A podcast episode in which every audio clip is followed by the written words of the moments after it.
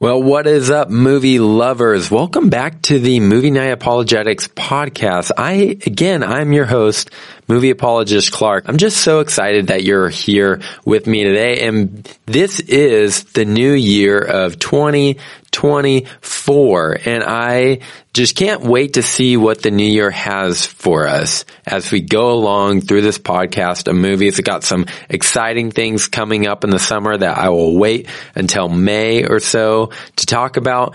But today, what we're going to be talking about is love and monsters. And we're going to be discussing, is it okay for us as Christians to learn and grow from our mistakes. And I'm going to give a few examples of the people in the Bible that actually went through the school of hard knocks as they were pursuing God. And so let's get into the movies. Whether it's comedy, action adventure, drama, horror, and everything else in between, all movies at least have one thing in common. They all share a message with you. This is Movie Night Apologetics, where I, movie apologist Clark, review and examine movies and their messages from a Christian perspective. So this movie was recommended by my wife, Bethany, to me and she watched it like months ago and she's kept mentioning it to me. I said, well, just fine for your podcast episode. I'll just do that one because before it was Gladiator, but she kept pestering me to watch it. And so here we are. We're going to do Love and Monsters and and Love and Monsters is about a guy named Joel that travels 85 miles in an apocalyptic world to find the love of his life. And oh, did I mention there are really big, gigantic eating flesh monsters that he has to watch out for. Basically, they're giant bugs, basically. And what makes this movie really good, and one of the things that, you know, when I say I was watching like Sonic the Hedgehog, at least the first one, when the characters were talking to like Sonic or a CGI character, it felt like it wasn't, um, it wasn't real. But in this movie, when he's battling the flesh eating monsters like the toad or the centipede or uh, the worm, it honestly felt real. And they they did a superb job in the acting, and I I really appreciated that about the movie. You know, one one thing I actually would have changed in the movie that I honestly believe the writers missed, and it could have been intentionality and they just didn't want to reference it. But when Joel was battling the worm and he threw the grenade in the worm's mouth, causing the worm to explode, just right after that, you know, the, the great grenade kills the worm and then he falls into the lake and gets up out of the lake and he says, Oh, I feel like Tom Cruise. And I'm like, man, that was just, oh, uh, that was a horrible moment. It's like you're referencing Tom Cruise. I mean, I get it. The dude's been in like 20 Mission Impossibles, but why not say, oh man, I feel like Kevin Bacon because Kevin Bacon played in the Tremors in what, the 80s, I believe, 80s, 90s and it was about him battling a giant worm. And then he like kills it and blows it up in the end if i remember correctly. So i think uh, i think the producers directors whoever can make that call uh, missed the mark in that. So a few other things i really appreciate about the film. One of the things is that it is a narrated-ish movie. And I say ish because it's not like fully, fully through. Like it's like parts here and there, but it's not like minute by minute or couple minute by couple minute. It's like here and then 10 minutes goes by, it's here. So it's not like fully narrated, but I really love the love narrated movies is because you really get into the mind of the character and you feel more connected with the character. Um, some of my favorite TV shows and favorite movies are narrated. Like my one of my favorite movies, like I've said on the show, is Shawshank Redemption, narrated. Uh, favorite TV shows, Wonder Years, narrated. Another one is How I Met Your Mother. That's narrated. It's not one of my favorite TV shows, but it's a TV show that I've watched a few times and it's a narrated show. So all I'm saying is, is narrated movies, like there's just something about them. The other thing that was really cool about this movie and what I like about when movies do this is that to keep you engaged, they go, they don't give you the whole story right away they give you pieces of the story to kind of keep you engaged. So they'll give you a piece and then they'll flash back to a moment and then they'll give you a piece and they'll flash back and then they'll kind of keep going along, along and along until you get the whole rounded um, revelation story. I don't know if revelation is the right word to use there, but you know what I'm saying? It, like, it helps to engage your audience when you give them a little piece of the pie. And, you know, kind of like breadcrumbs. You know, here's a little piece and then you go up, you eat a little piece of crumb and then, oh, there's another little piece and you, it keeps you engaged. It keeps you, your mind focused on the storyline. And so that is, a few of the things that I really loved about it. And so I highly recommend that you watch this movie.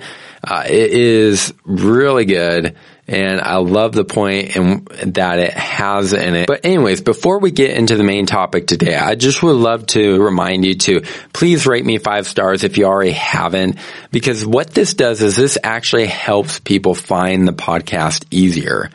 And like I said on here before that, one of my main goals is I really want people to know the God of the Bible through the movie's messages. I really, you know, it's one of the things I'm going to do over the course of the summer is God willing, is kind of show you how God is revealed through our, some of our favorite movies and our favorite characters in cinematic history. And so I want people to know who Jesus is through the movies that we watch. And so if you could please rate five, this podcast five stars and then subscribe to it, You'll get new episodes every Monday and we'll have a good time on here. And then also I have a Discord at Movie Night Apologetics podcast and there you can ask me some questions. You can suggest me a movie and, you know, I'll put your movie on the list and then I'll give you a shout out if you want. So anyways, please rate five star, go subscribe and find me on Discord at Movie Night Apologetics Podcast. Now let's get to the main theme of the movie, which there are several. And like I said, this movie was recommended to my recommended by me from my wife and what she drew from it at first was that this movie was about really community. And to an extent, yes, it is about community, but don't know. I, I, I just think it's a little bit, that is one of the main points. I don't think it's the main point though. And the reason why she thought it was, say, uh, about community is because, so the main character, he wants to find his girlfriend that he had in the past before all of this, uh, stuff happened in the apocalypse. And she's about 85 miles away. He fi- finally finds her on the radio and then he thinks that she's in danger or something like that. And he goes and out of his bunker into the world where the bugs can eat him and he goes and travels 85 miles to find her, to reconnect with her and to have an everlasting relationship with her because everyone else was having a relationship with somebody but him. Uh, and when I say relationship, a romantic uh, relationship, but him. And so he finally gets there and the girl's like, well, you know, I'm kind of moved on. I've had a boyfriend since and we, you know, either the boyfriend got eaten or it didn't work out. And he's like, oh, and then he's like looking on the back of the map of what he used to get there.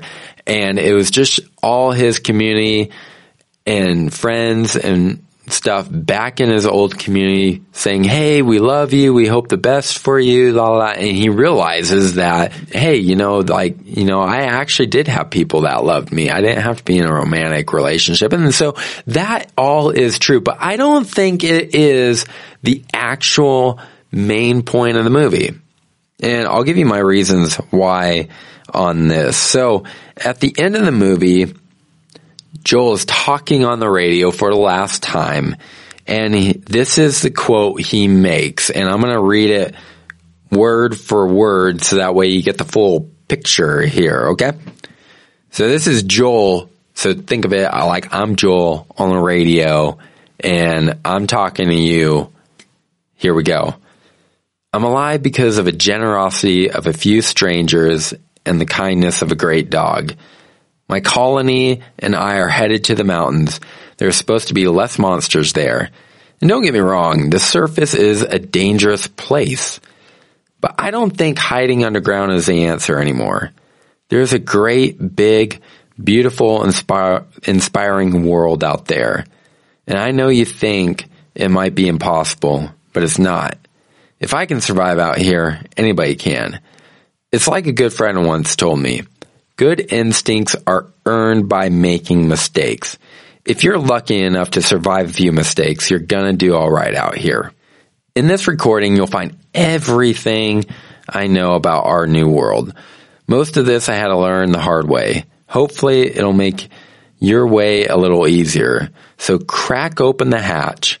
Okay, come on, breathe some fresh air, go, live your life. It won't be easy, but it'll be worth it. I traveled 85 miles to find what I had been missing below ground for seven years was right above my head this whole time. And it's incredible. Oh, and one last thing. Don't settle. You don't have to. Not even at the end of the world. Signing off, Joel Dawson. Man, such a great last quote. I love it when movies actually tell you the point at the end and don't just spontaneously put a giant space baby looking at the earth before the credit rolls. Okay. And the best line in there is good instincts are earned by making mistakes. And the reason I wanted to bring this up is because I think sometimes as Christians, and maybe even pre-Christian, we have to think that we have to know everything right away. We have to fully understand God and who he is before we can actually follow him. And I just want to say that's actually false. So, and I'll give you my reasons why here. So I wanted to take actually just a sidestep from this and look at a few characters that we love and hold dearly that are people of the faith that have made some great mistakes in their pursuing God and following after him. So let me give you just uh, a few characters here. Peter, he's just the cornerstone of the church, what we hear in the New Testament, but guess what? He stepped out of the boat.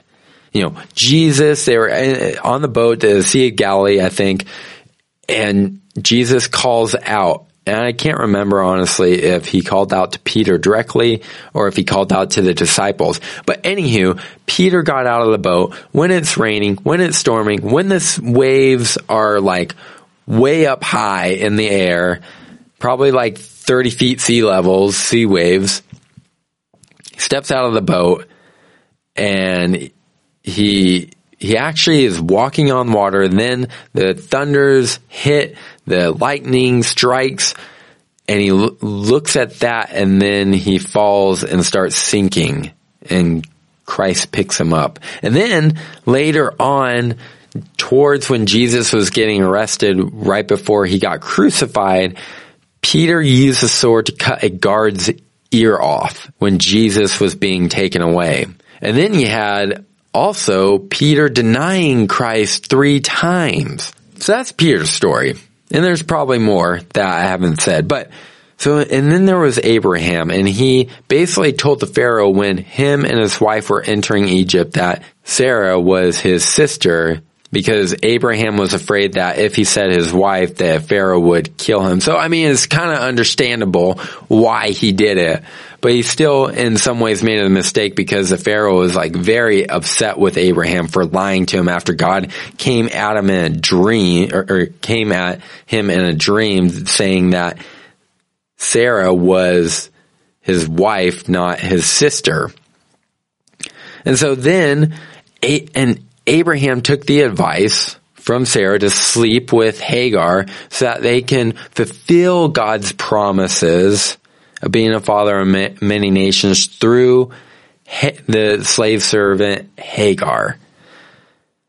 And then we have David. He's considered a man after God's own heart who wrote, I don't know how many Psalms he wrote, but he, he, he wrote a lot of Psalms and he committed adultery with Bathsheba and then had her husband Uriah killed in battle on the front lines.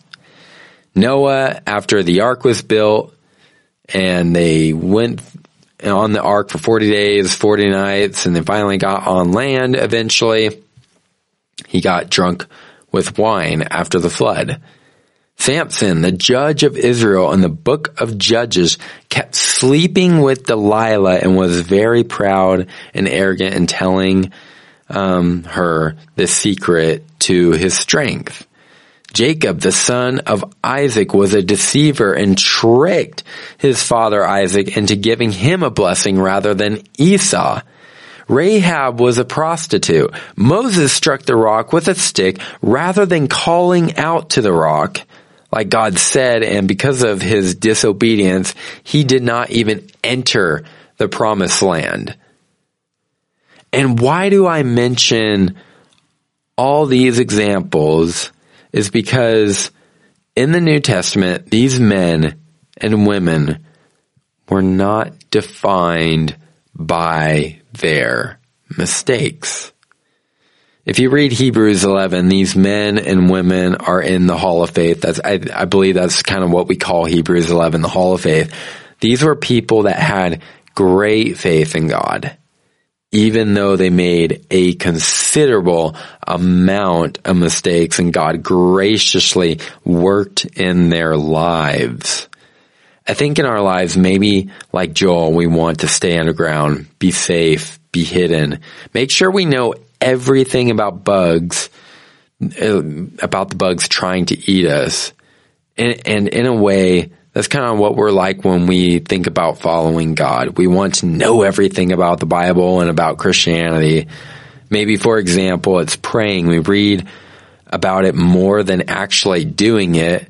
And at the same time, uh, we do that with evangelism too. It's like, well, I don't know everything about all the other religions or out all the other belief systems, how could I possibly talk to my coworker, my friend, my you know, who my family member about my faith and my love for Jesus?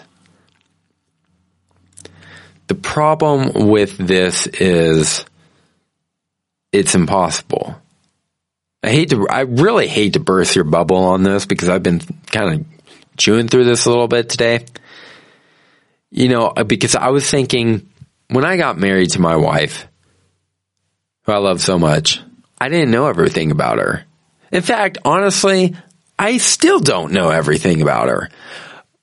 Not that I didn't know anything about her when we got married, but I didn't know everything about her when we got married. And if I would have just said, well, I don't know everything about you, and if I would have said, nope, I'm not going to marry you. I'm not going to go walk down this with you. Man, I would have missed out on so much. I would have missed out on all the laughs and stupid stuff that we've had. I would have missed out on my kid's birth. I would have missed out on watching my kids grow up all because I could have had the thought, well, I don't know everything about her. It's like no one takes a job and knows everything about the job. No one starts a hobby and fully knows what they're doing. Like me and this dang podcast of mine. Like I don't know what I'm doing. Like there's some, like honestly, there's some mess ups that I probably made already that people are gonna be like, well, you know, I didn't get that point there, or what did you mean here? I've already gotten that a little bit. And it's like, well, you know what? I'm learning. I'm going to make mistakes. You're going to make mistakes. You're going to make mistakes in your marriage. You're going to make mistakes in your job. You're going to make mistakes in your hobby. You're going to make mistakes if you're trying to write a book. You're going to make mistakes if you try to do a podcast. Like that is just life. You make mistakes and you learn from them. But if we let the fear of us as Christians take over to where we didn't follow Christ until we knew everything, then nobody would cease to be a Christian.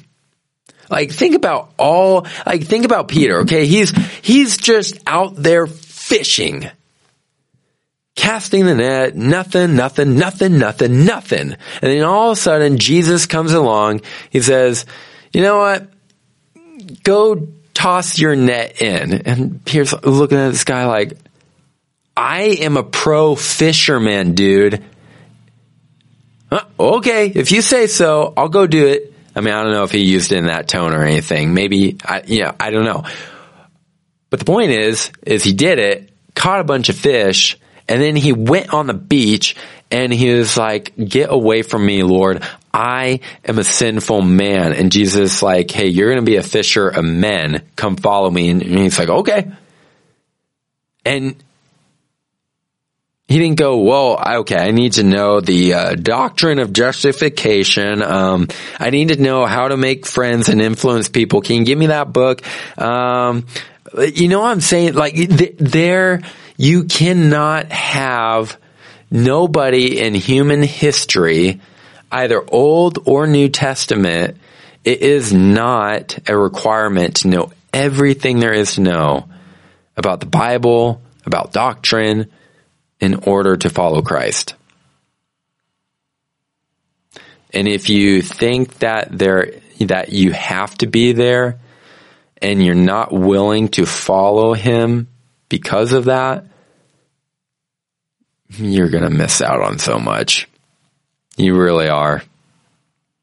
Because following Christ is everything. And I, I, I, you know, the more I learn about the Bible and about who Jesus is, uh, like honestly, the more like I'm in some ways confused, in some other ways like just reassured that man, like who I'm following is actually who he says he is. But you're going to miss out on so much if you think, well, I have to learn everything. And I, am here to tell you, uh, you don't. You know, did Peter make a mistake by looking at the storm rather than Christ when walking on the water? Absolutely, he did. But at least, at least, he heard Christ and actually stepped out on the boat, unlike the other disciples. So what is it that you are holding back in your walk with God? Is it prayer? Talking, or is it talking to your friends and family about your faith? Or is it something else like getting more involved in your local church? So that you're not just going, you're not just being a spectator on Sundays, but you're an active participant, the community that you're a part of. It's, I'm telling you, man, it's going to be awkward talking to people. If you haven't done it a lot, it's going to be awkward. Like, right now I'm doing this thing at my work where I'm not listening to podcasts or anything. And like for the first little bit, it was hard, but now it's like, man, I, I enjoy being at work because I talk to people and yeah, it was awkward, but now it's fun to talk with people, to hear their stories, to hear how their weekends were and all that. You don't have to be afraid of the awkward you know, I can say this, all my good friends that I have been friends with for a while, it all started out with an awkward conversation. So take it, take the jump, go to a local church and start making friends and be part of a local community. And I just plead with you, you don't have to know everything there is to know without being a follower of Christ.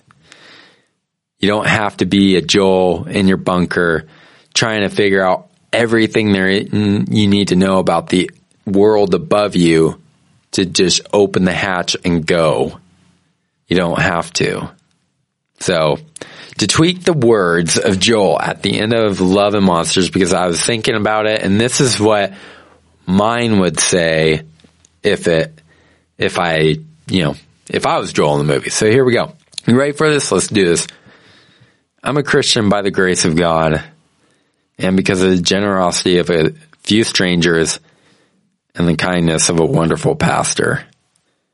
The world is a dangerous place. But I don't think hiding in our houses and behind our phones or TVs is the answer anymore.